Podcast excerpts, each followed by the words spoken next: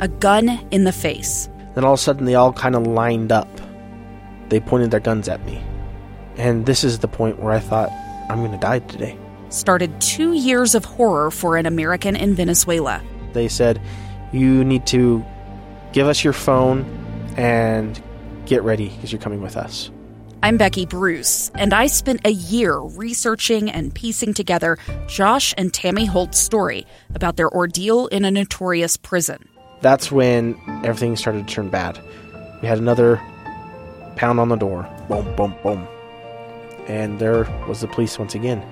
You can binge all of the episodes of Hope in Darkness on KSLPodcasts.com or wherever you get your podcasts.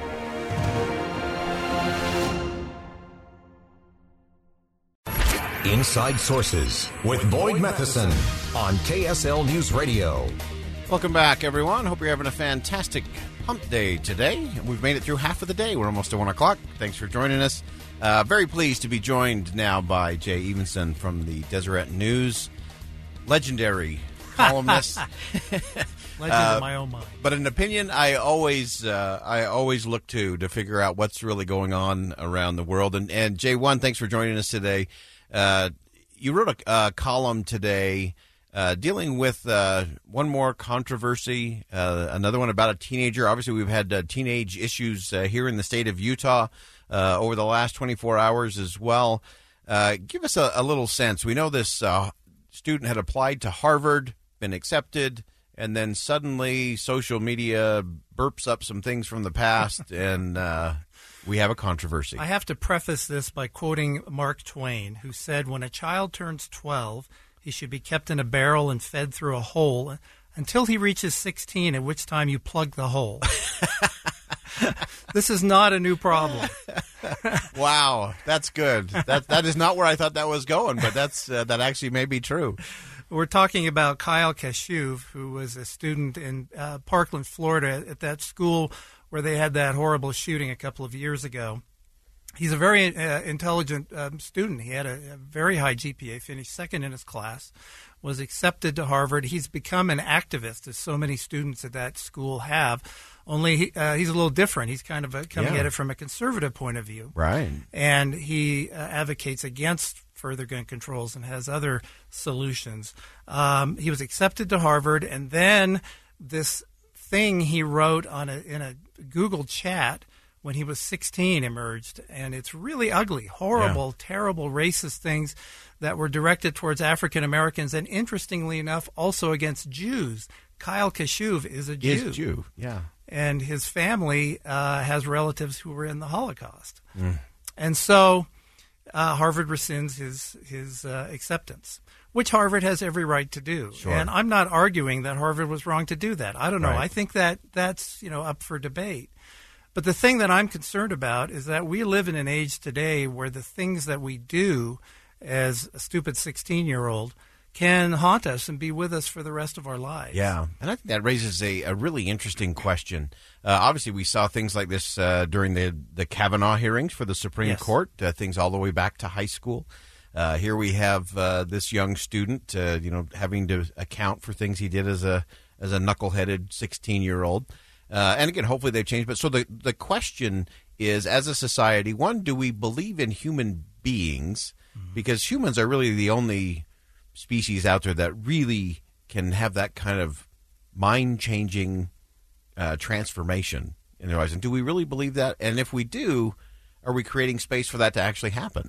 this is an interesting case because every one of us, it, it, every one of us can relate in some way because we've all been 16. Right. And maybe we didn't do what what uh, Kyle did, but we all did something that we regret. Yep. You know, and in this country, we have a separate uh, justice system for juveniles. We have a juvenile justice system, and we keep those For a records. reason. Yes, we keep those records sealed so no one can see them because we believe that that people can change and that you do things when your brain is not completely developed that you hopefully wouldn't do as adults and that if we label you as a certain person as a thief or a criminal uh, at that age and let that stick with you as adults your chances of changing are probably going to be diminished. Yeah, uh, and that that label component I think is is so critical. We've actually got a uh, an interview we're going to air on Friday this week with Todd Sylvester, uh, who does a lot in the addiction and and recovery space,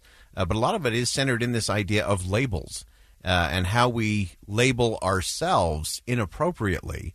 Uh, and sometimes I think that is part of the reason why we do keep those records sealed in the juvenile court system is we don't want we don't want those teenagers who made some bad choices to label themselves permanently or they're going to become part of the regular criminal justice system. So here's the scary thing and I don't have an answer to it. What do we do going forward because we have this thing called the internet and we hand children these phones or these computers and we say, look, this thing gives you the power to publish something literally to the entire world. Yeah. And oh, by the way, you can't take it back once you publish it because you can say, I'm sorry, but that thing will always be out there and someone can always Google it and find it.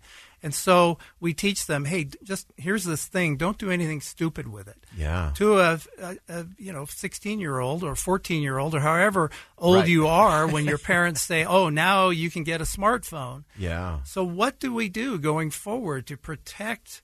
Children against themselves to let them grow up. Now there should be consequences for Abs- bad behavior. Absolutely, absolutely. Yeah, I think we I think we have to engage that, and we do. I think have to when we do give a child a device.